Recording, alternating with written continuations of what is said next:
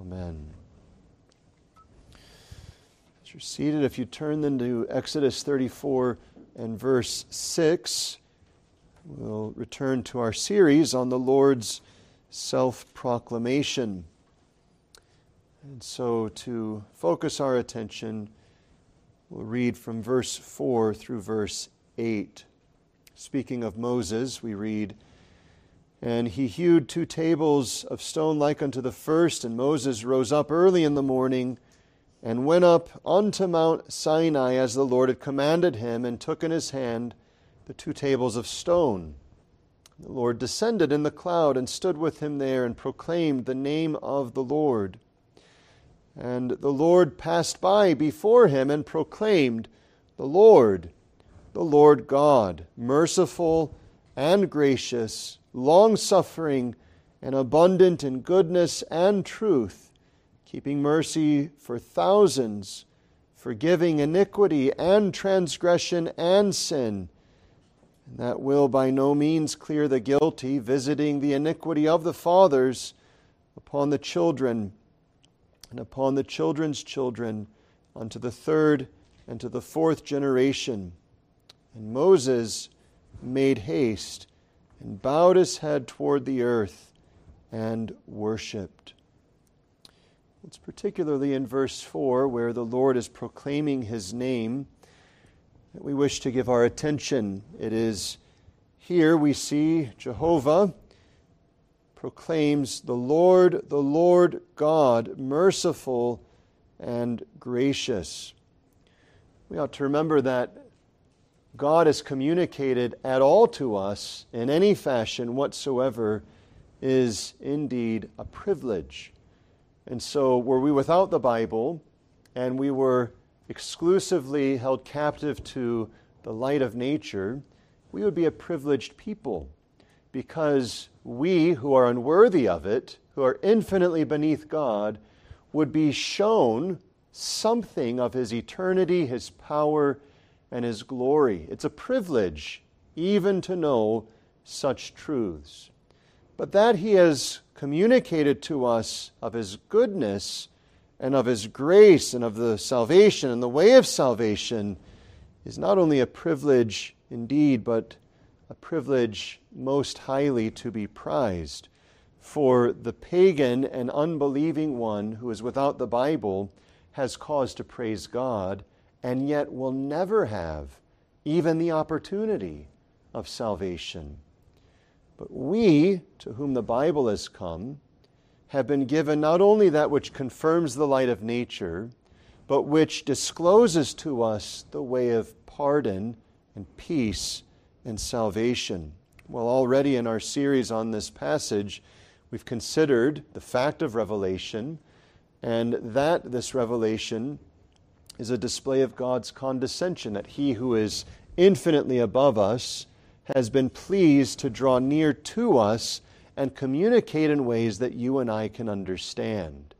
Now, surely he can't, as it were, comprehensively uh, communicate all that he is to us, but as we've seen, he has been pleased to communicate those truths needed for salvation, and particularly, he's been pleased to show us the way of salvation. We've seen indeed his transcendence in his self proclamation as he says, Jehovah, that is the Lord, Jehovah God.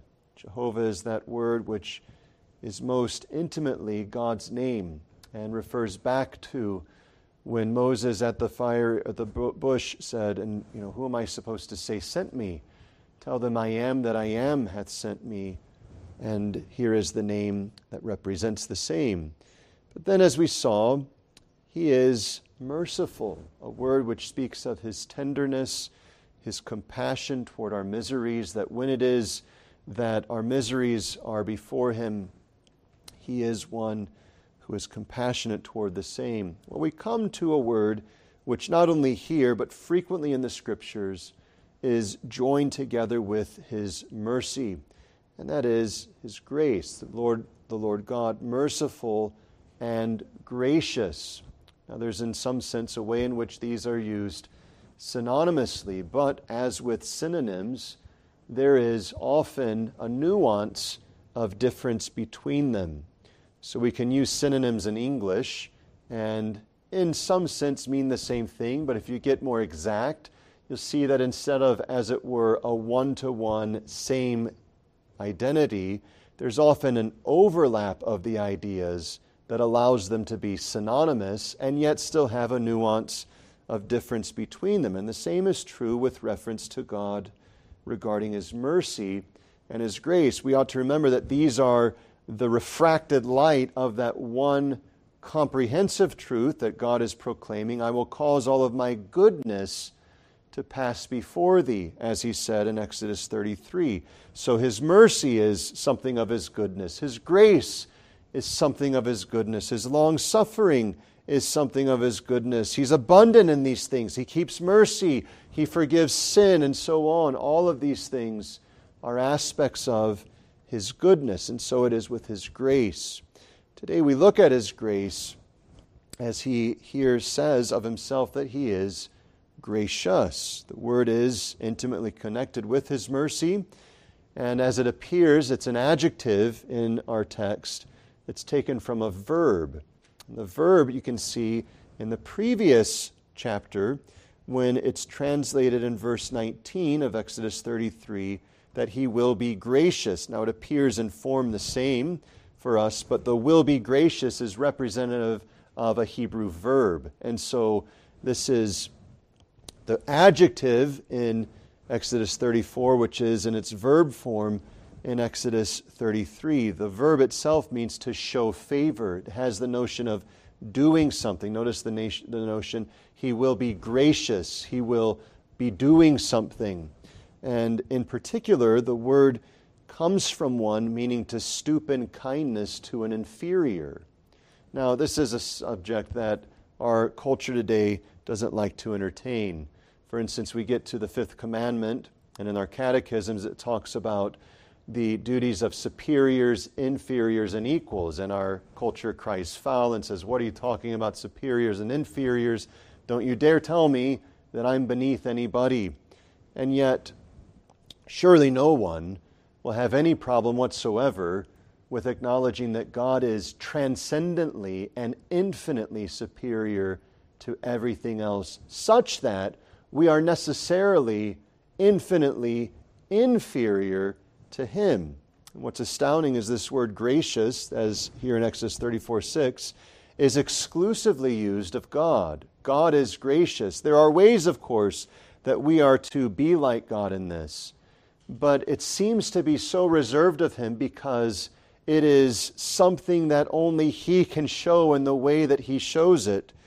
He alone is able to stoop in such a way as none other can. Perhaps we get a hint of this when, in the parable of the man who was indebted to his master with a debt he would never be able to repay, was forgiven freely, his master stooping down, as it were, in a way that this man never could have uh, imagined, and yet the audacity of the man that he wouldn't forgive his neighbor uh, a far inferior debt he owed. Whatever the case, here we find God taking up a word which is testifying of his drawing near to be kind to those who are infinitely beneath him.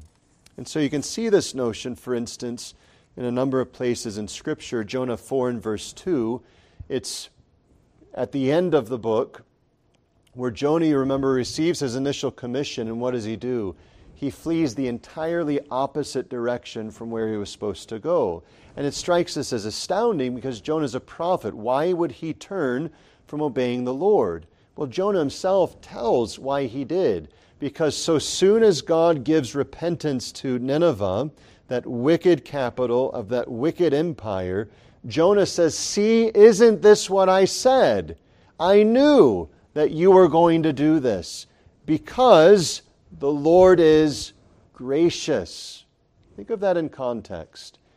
Jonah was so persuaded that the Lord was gracious unto the undeserving, the infinitely, not only beneath him, but infinitely repulsive to him, that he said, So soon as I got the commission, I already knew what was going on.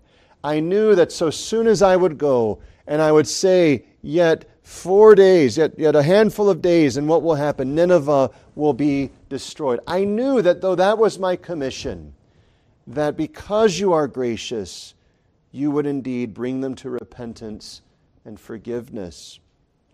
It's used elsewhere of non saving issues, and so it shows us that the idea of God's graciousness is not exclusive to salvation, though it is the emphasis throughout Scripture. For instance, in Exodus chapter 22, we can see this in verse 27, speaking of your neighbor who is poor. He says, listen, in verse 26 If thou would all take thy neighbor's raiment, his clothing, to pledge, thou shalt deliver it unto him by that the sun goeth down. For that is his covering only. It is his raiment for his skin, wherein shall he sleep? And it shall come to pass, when he crieth unto me, that I will hear, for I am gracious. The same word as Exodus 34, verse 6. What's God's point? He's saying, I remember the poor. I remember their need. When they cry to me, such is my nature that I am willing to stoop down to them and provide them the temporal care and judgment against you who would be wicked against them as they so stand in need of. So the point is, this word gracious has the notion not only of God's tenderness, mercy, his compassion, and so on, but his taking of action toward those that are beneath him. And so it is no wonder then that the word itself and the concept is preeminently used of salvation. So we saw in Romans 9 uh, the verse from Exodus 33, verse. Uh, um, uh, when, when the Lord's testifying and he says in verse 19, I will be gracious to whom I will be gracious. Paul uses that in Romans 9 and verse 15, speaking of the way of salvation toward the elect. What's the point? The point is that in the Lord proclaiming himself to be gracious, his revealing of himself to us, he's showing to us that he is one who delights to stoop down to those who are beneath him to do good to them, whether in temporal things, like, for instance, uh, the poor one who is afflicted with oppression, or in spiritual and eternal things, which is the main emphasis throughout the scriptures when it is that he saves sinners. So we wish to look at this, and as we do, we'll discover a tremendous foundation from which we then can appeal in hope to God regarding our own weaknesses, infirmities, and even our sins, seeing that God is gracious. Consider then three things. Firstly, the source of grace. Secondly, the distributing of grace. And thirdly, the blessedness of grace. The source, the distributing, and the blessedness. Firstly, then, the source of grace.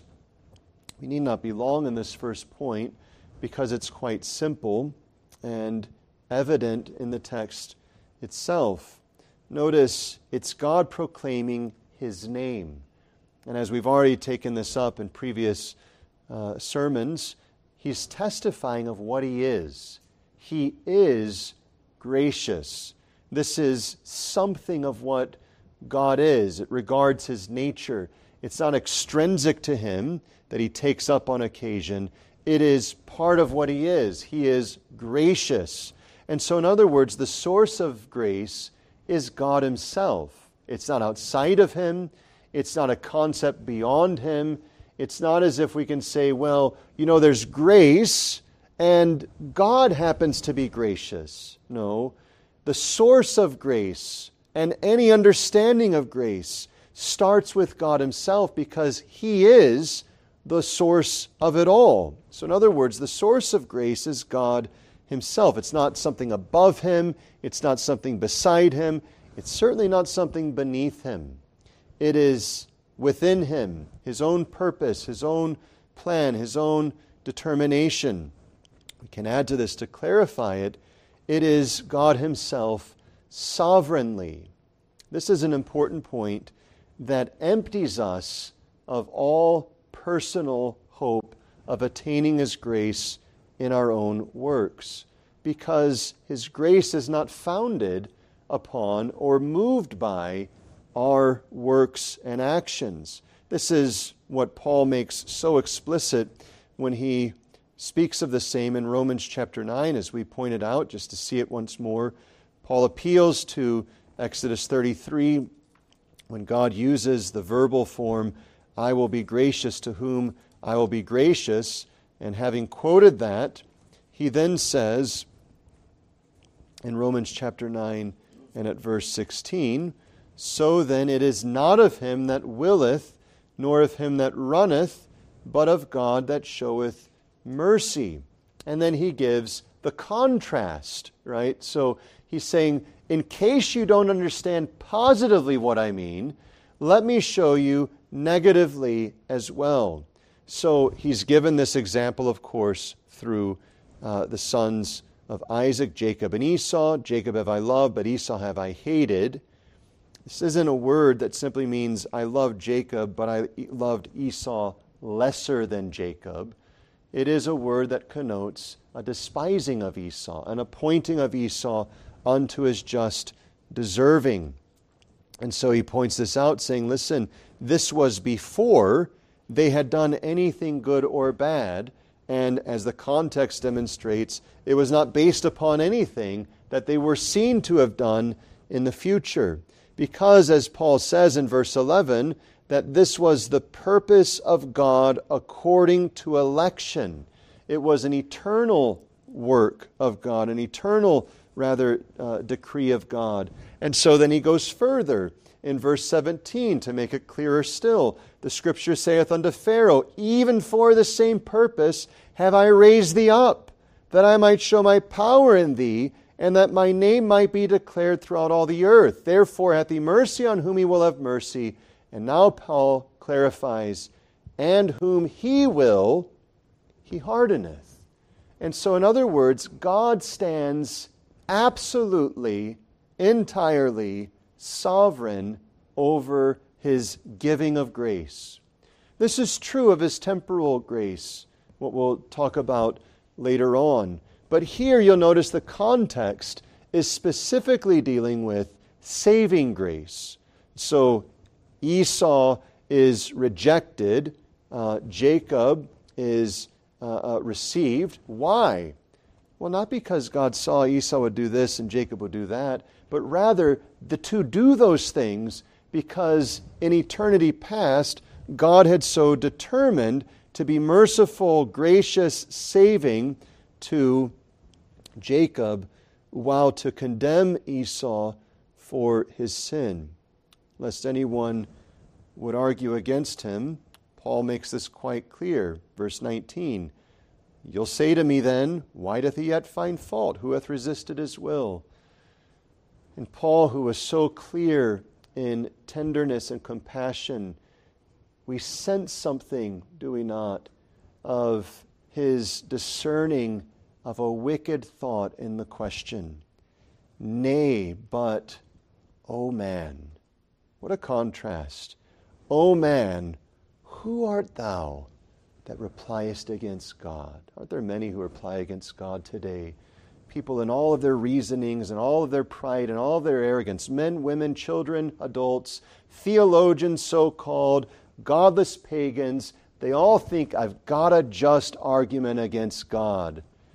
And Paul says, and he could have left it here, Oh man, who are you to speak against God? But he doesn't just leave it there. He goes further and shows the prerogative of God that he is sovereign over all of his determining. And so it is in verses 22 and 23. Well, the point, of course, is this that all grace, and specifically by way of emphasis, that of saving grace, is flowing from the determinate counsel, foreknowledge, and perfect sovereignty of God Himself. That's the cause, that's the source, there is no other. If you read the life of David Brainerd, this well known missionary who died young and whose biography or journal and diary was edited by Jonathan Edwards, in his first chapter, which chronicles his birth to his conversion and his early part of pursuing studies for the ministry, he chronicles the bulk of that section dealing with dealing with his conviction. Super deep conviction, conviction that most of us have only heard of. And he's saying, for months, I thought I was better. I thought I because I started to pray more. I started to read the Bible more. I started to cut off certain sins more. Everyone around me thought I was converted.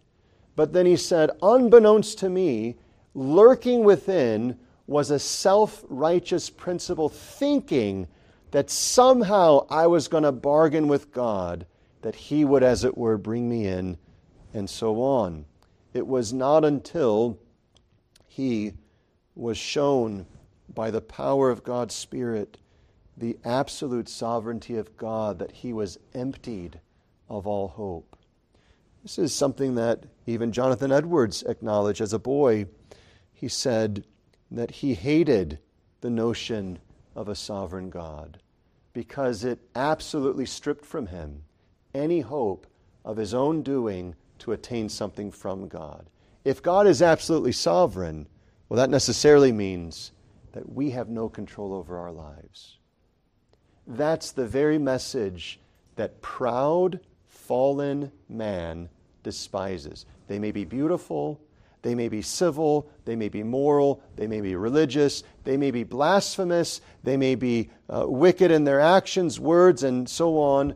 But left to themselves, all men, however refined, however civil, however religious, despise this truth, and truth yet it is.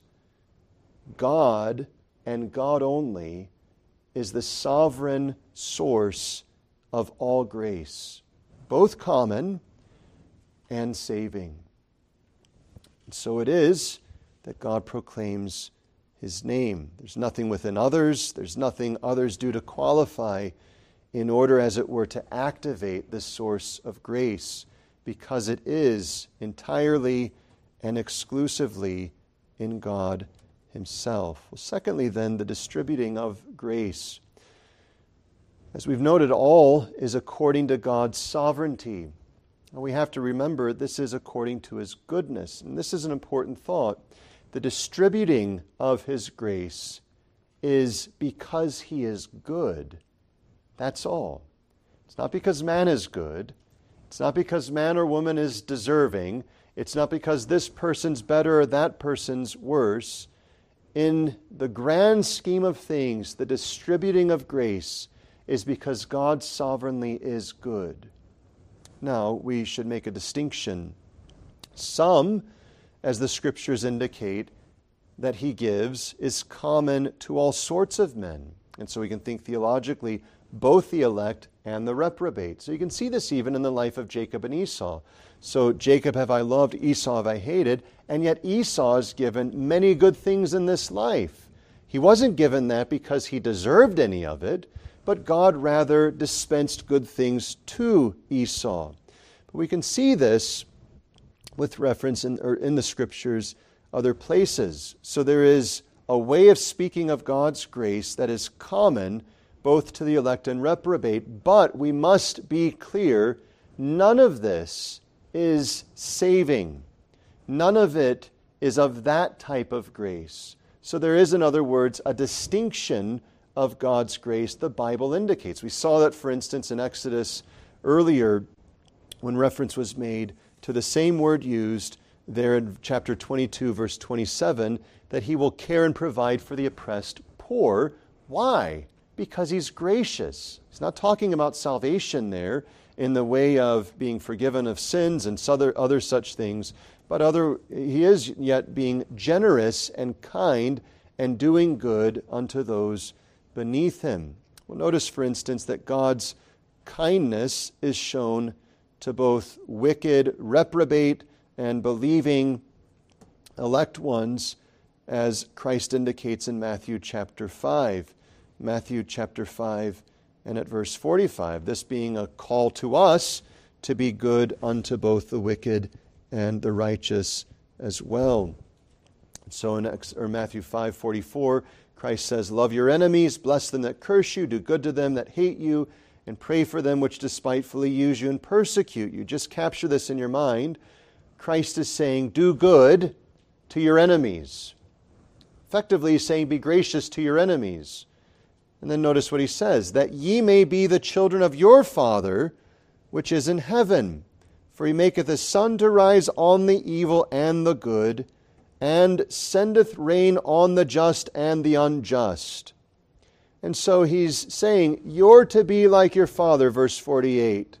And so, as he shows kindness to even his enemies, so you are to show kindness to your enemies. Now, we realize this. None of those things that he shows are saving kindnesses, but that does nothing to diminish the fact that they are genuine kindnesses still. You can understand this, as we'll see in a moment, just to ask the question what is it that unbelieving people deserve?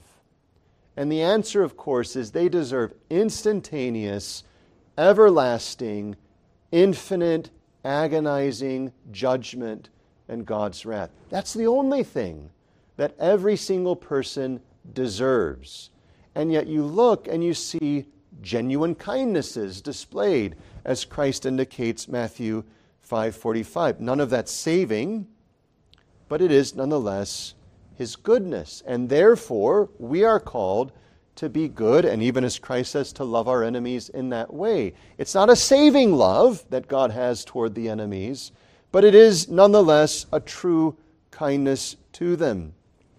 You remember in Matthew 20 that Christ says that many are called, but few are chosen. What a privilege it is that there is a sincere gospel offer going forth even to the wicked, and that they hear the privileged truths of the gospel, which objectively is a privilege. Think of it this way it would be a privilege for you to see priceless works of art. You may not enjoy it, you may not find art all that amazing, but all of these precious things, it would be a privilege for you to see it. It would be a privilege for someone to paint such a, a work, a master art a artist to do so, and to show it to you. That would be a privilege. So it is a privilege for undeserving sinners to hear of Christ. That's a privilege.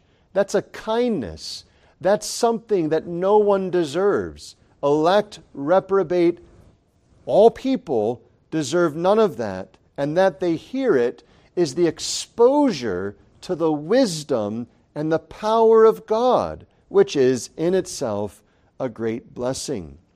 This common grace as well regards those non saving and yet real works of the Spirit in the reprobate. So, for instance, notice in Hebrews in chapter 6, and there at verse 4, we find that there is a spiritual work in the unbeliever, not all unbelievers, but some, which is a striving of the Holy Spirit, not saving, but nonetheless real and so it is in verse 4, Hebrews 6. It is impossible for those who were once enlightened, who have tasted of the heavenly gift, and were made partakers of the Holy Ghost, and have tasted the good word of God and the powers of the world to come. They shall fall away, to renew them again to repentance. Now, this is a sober passage, but you'll simply notice this that these are receiving privileges for the moment, that they should have, as it were, a knowledge of certain things, not saving, that they should have a taste of certain things, not saving. These things are true privileges. Our confession speaks of these as the common operations of the Spirit of God. And so that God works conviction in one is a kindness. Many make this point because he's checking the conscience pre- preventing them from certain sins, which in the end actually keeps them from experiencing even more heinous sins, which would then cause them to experience even greater judgment in hell. It's a kindness in these things that the Lord does. And so there is some, a sort of grace that theologians call common grace that is common to all men, elect and reprobate. It's unsaving, and we have to emphasize this. It should be noted that there are those who reject the term. And this came out of a particular controversy in the Dutch Reformed uh, tradition, and they said, listen, you can't talk about sa- or common grace because grace is always saving. Well, the problem with that is first biblical. Because when you look at Exodus 22, the word gracious is being used of God in his general care for those who are struck by poverty, who stand in need of help. That's not saving, but it is God being gracious. Moreover, we see genuine activities of God toward his enemies who shall be destroyed, which is called kindness. It's not a facade, it's not God acting like he's kind and then doing something else. It's a genuine kindness of the Lord. Yet, it is not saving. So, in other words, he's chosen to give a form of kindness to some, which no one deserves, while withholding the most rich kindness from them.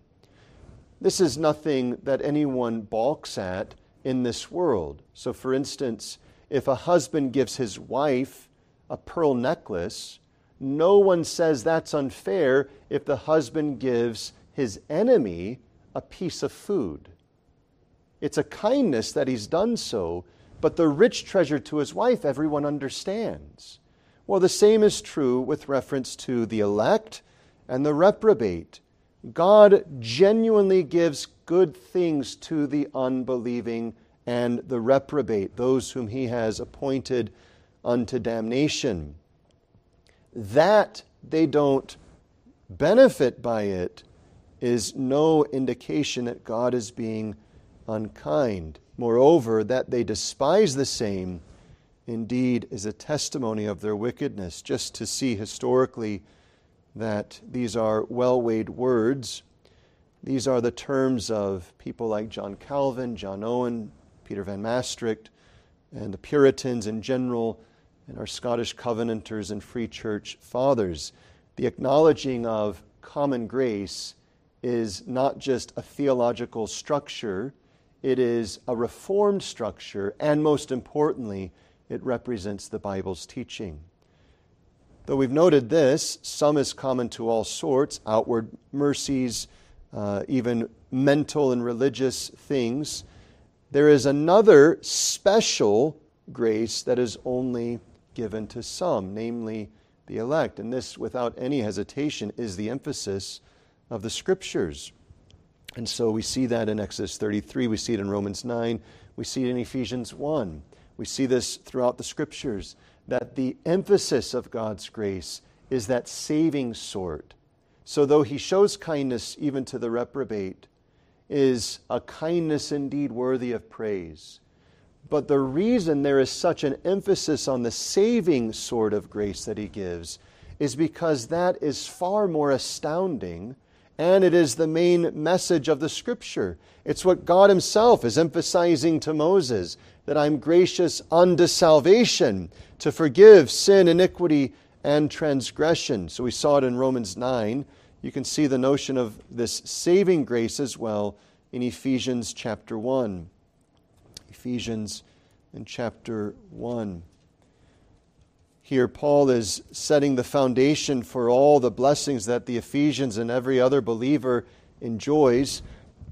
And he says, for instance, in verse 3, that our, the God and Father of our Lord Jesus Christ who hath blessed us with all spiritual blessings. Think of the way those words are using. He's blessed us, He's given good things to us with all spiritual blessings, all spiritual good things in heavenly places, according as He hath chosen us in Him before the foundation of the world, that we should be holy and without blame before Him in love, having predestinated us unto the adoption of children by Jesus Christ to Himself according to the good pleasure of his will, to the praise of the glory of his grace, wherein he hath made us accepted in the beloved, in whom we have redemption through his blood, forgiveness of sins, according to the riches of his grace, and so on. Notice there's no mistaking it. Paul in chapter 1 of Ephesians is speaking of saving grace, heavenly blessings, blessings in Christ the redemption of our sins, the forgiveness of our sins, the riches of His grace, all of this coming to us through and by the mediator and enjoyed by the gracious gift of faith, all of which again is emphasized to have come according to the purpose of God. The good pleasure, verse 9, which he hath purposed, notice the language, in himself. So the source of saving grace is all within himself, right? This is, of course, that unthinkable kindness that the God against whom we've sinned should have purposed to lavish upon us not just temporal mercies and kindnesses, not just intellectual benefits and so on, but that He should bring about such grace as would save us so as to reconcile us, to forgive our sins, to bring us into fellowship, lasting, everlasting fellowship with God. This is, of course, the astonishing fact of His grace. Why Paul doubtlessly uses such language as the riches of His grace. Verse 6, the glory of His grace. So when we think of grace, it's right for us to make this distinction. Common grace is that goodness God gives, common to all sorts of men, reprobate and elect. It includes temporal mercies, bodily mercies, intellectual mercies, even religious mercies, and so on, but none of which are saving. Whereas to the elect and the elect only is given that special grace, that saving grace, whereby they are brought unto faith in Christ and saved. Notice, God is the source of all of that. So when we look at all of the temporal mercies that people enjoy, we have to trace all of that back to God and say, God has distributed these things. Now, we have to understand that that's no indication of His saving purpose to them. But it is nonetheless a goodness of God to them. And then when we look at the grand theater of His glorious grace and the riches thereof, it is with reference to His saving grace, which is exclusive to his chosen people, chosen from before the foundation of the world. All of that comes from the sovereign purpose of God. This leads us then to the blessing of grace. How can we understand the blessing, the blessedness of grace? Perhaps we can do it this way. Think for a moment if God were not gracious so, if we had that ability to conceive of God in His glory, God in His power, God in His wisdom, God in all of these things, and yet if He weren't gracious, what would that mean? It would mean this that no one who's ever sinned would ever receive the slightest good ever. There would not be a whisper of goodness, kindness, or enjoyment. There would not be the slightest cause of a smile in anyone's life who is guilty before God. Nothing at all. Nothing temporal. There wouldn't be wine making glad the heart of man. There wouldn't be enjoyment of marriage. There wouldn't be the enjoyment of sunrises and sunsets. There wouldn't be the enjoyment of flowers and birds and other such things. There wouldn't be the satisfaction of a drink of water. There wouldn't be the pat on the back from someone encouraging us. There would be nothing temporal, nothing physical, nothing common at all. Surely there would be nothing eternal or spiritual or saving either. But here's the point if God were not gracious, everyone who's guilty of sin would instantaneously, everlastingly answer for their sins before a holy God. So when you think of it that way, you begin to get a glimpse of how wondrous the fact is that God is gracious. Because if God dealt with you and me without any aspect of grace, the only experience we would ever enjoy, if we could say it that way, would be the unending misery of what our sins have earned before Him. which then gives us some cause to say, every enjoyment I've ever had is only because the Lord is gracious. If God were not gracious, you as a sinner would have no good at all in this life or in the life to come. But the blessing of grace can be stated positively. Because God is gracious, you both have enjoyed many things and have the hope of enjoying many more things. Because why is it that God is proclaiming his name? He's not just doing it, of course, as some objective testimony, but he's rather revealing himself, as his word elsewhere says, that we would learn of these things and understand him and thus turn to him. So he's disclosing to us this fact, not just as an understanding for us as why we've un- enjoyed anything good, temporal, common mercies, common graces, or special saving graces, but he's also, as it were, setting a foundation for us to say, when you understand the wickedness, the vileness, the putrid reality of your sin, yet because of what I am, you don't yet have a cause to despair. This is something that, you know, worldly, selfish, you know, wicked minds don't understand. They hear a sermon like this, they deal with passages like this, and they say, well, God's making too much of this little idea, you know, sin, what's the big deal? But when the Spirit opens one's eyes to see the wickedness, the vileness of their sin, and they realize it's against a holy God that I've sinned. It's against God who is most holy.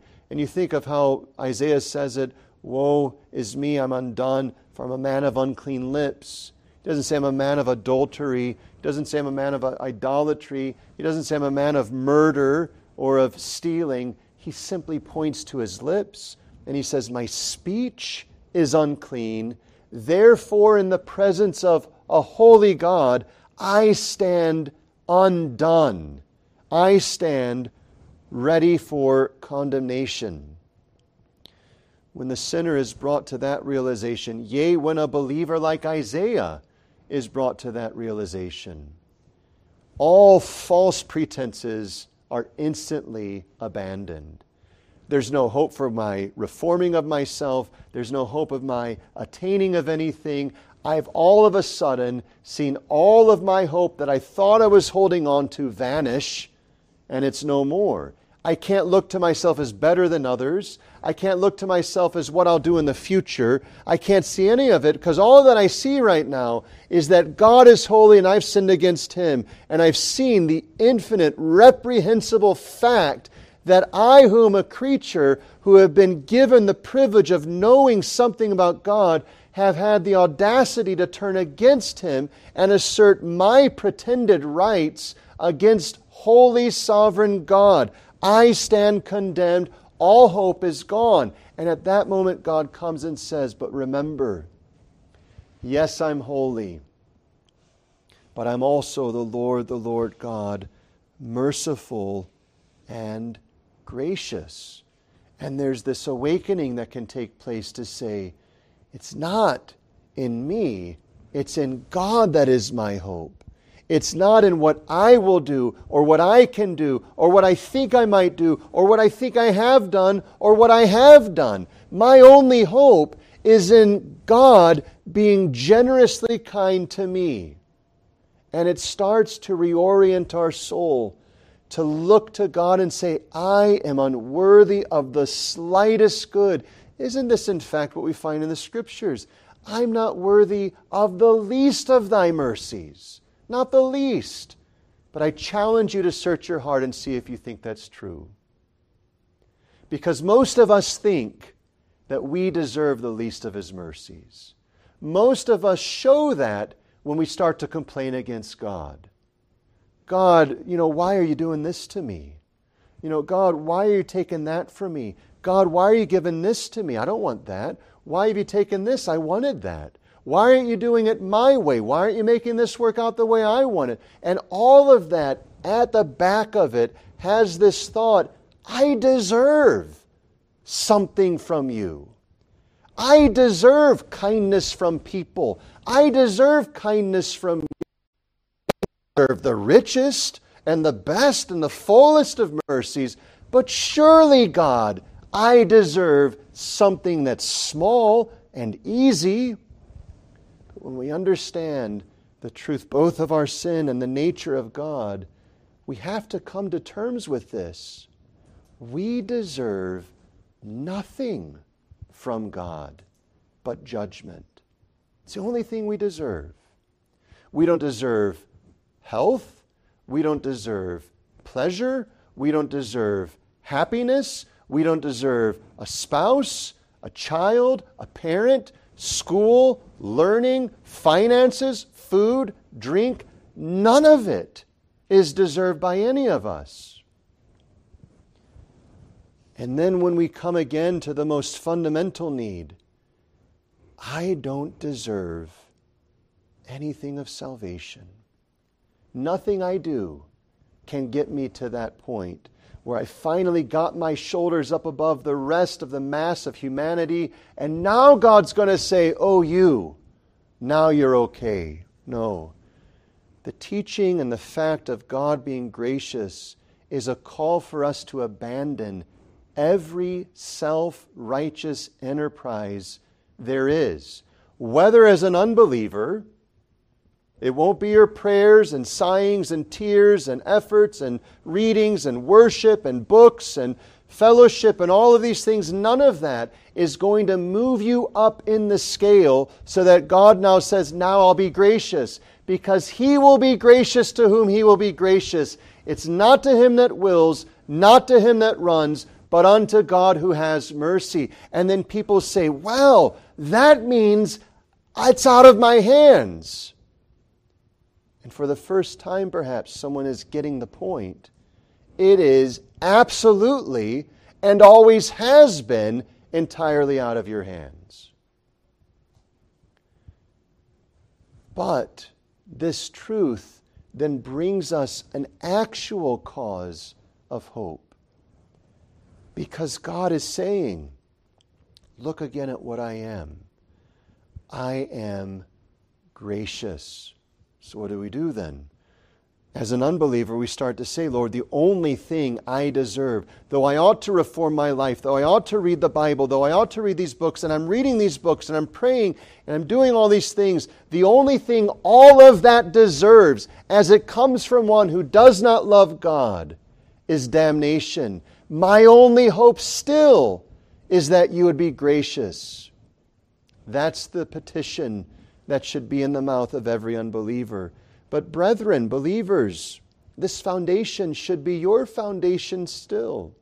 That in your prayers, you don't start to bring in all of your attainments and bring in all of your diligence and bring in all of your works and bring in your patience and bring in your long suffering and bring in your improvements and bring in how long all these things have been going. You abandon all of that and you look to God to say, God, my God, you've said you'll be gracious. You said you are gracious.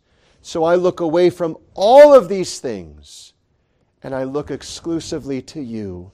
And I say, Oh God, for the glory, think of the way this is worded, for the glory of your name, be gracious to me.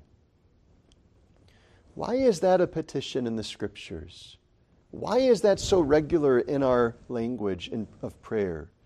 It's because God is proclaiming His name. This is what He is. He is gracious, so we learn to cast all upon Him. And brethren, finally, here is the reason for your constant thanksgiving your constant reason of lowliness before God, and yet your constant exaltation of soul as well by Him. Not one good thing you've ever received have you ever deserved from God. And yet God has given it freely. Let that sink in your mind. Every single good thing you've enjoyed is solely, exclusively, because God determined to be gracious to you. If that's the case, then every temporal mercy should be a shout to our hearts to say, I need to thank God. And every saving mercy is all the more so. But you see, this is where we're brought low, and yet, as the Lord says, the one who humbles himself shall be exalted. The path downward is actually the path of our souls being exalted, where we humble ourselves and say, God, none of it is my deserving, none of it. And yet we start to find the enjoyment of the Lord's grace to us, that He has been gracious. The abundance of evidence surrounds us, engulfs us, none more clearly than the cross of the Lord Jesus Christ. That Christ has been given to us. Why? Because He's gracious. Christ has been proclaimed to us. Why? Because He's gracious. When we start to understand this, we start to understand how the reality can exist at one and the same time of the most lowliest of saints before the Lord being the most joyous of saints before the Lord because they've learned something of the grace of God through Jesus Christ. Would you stand with me?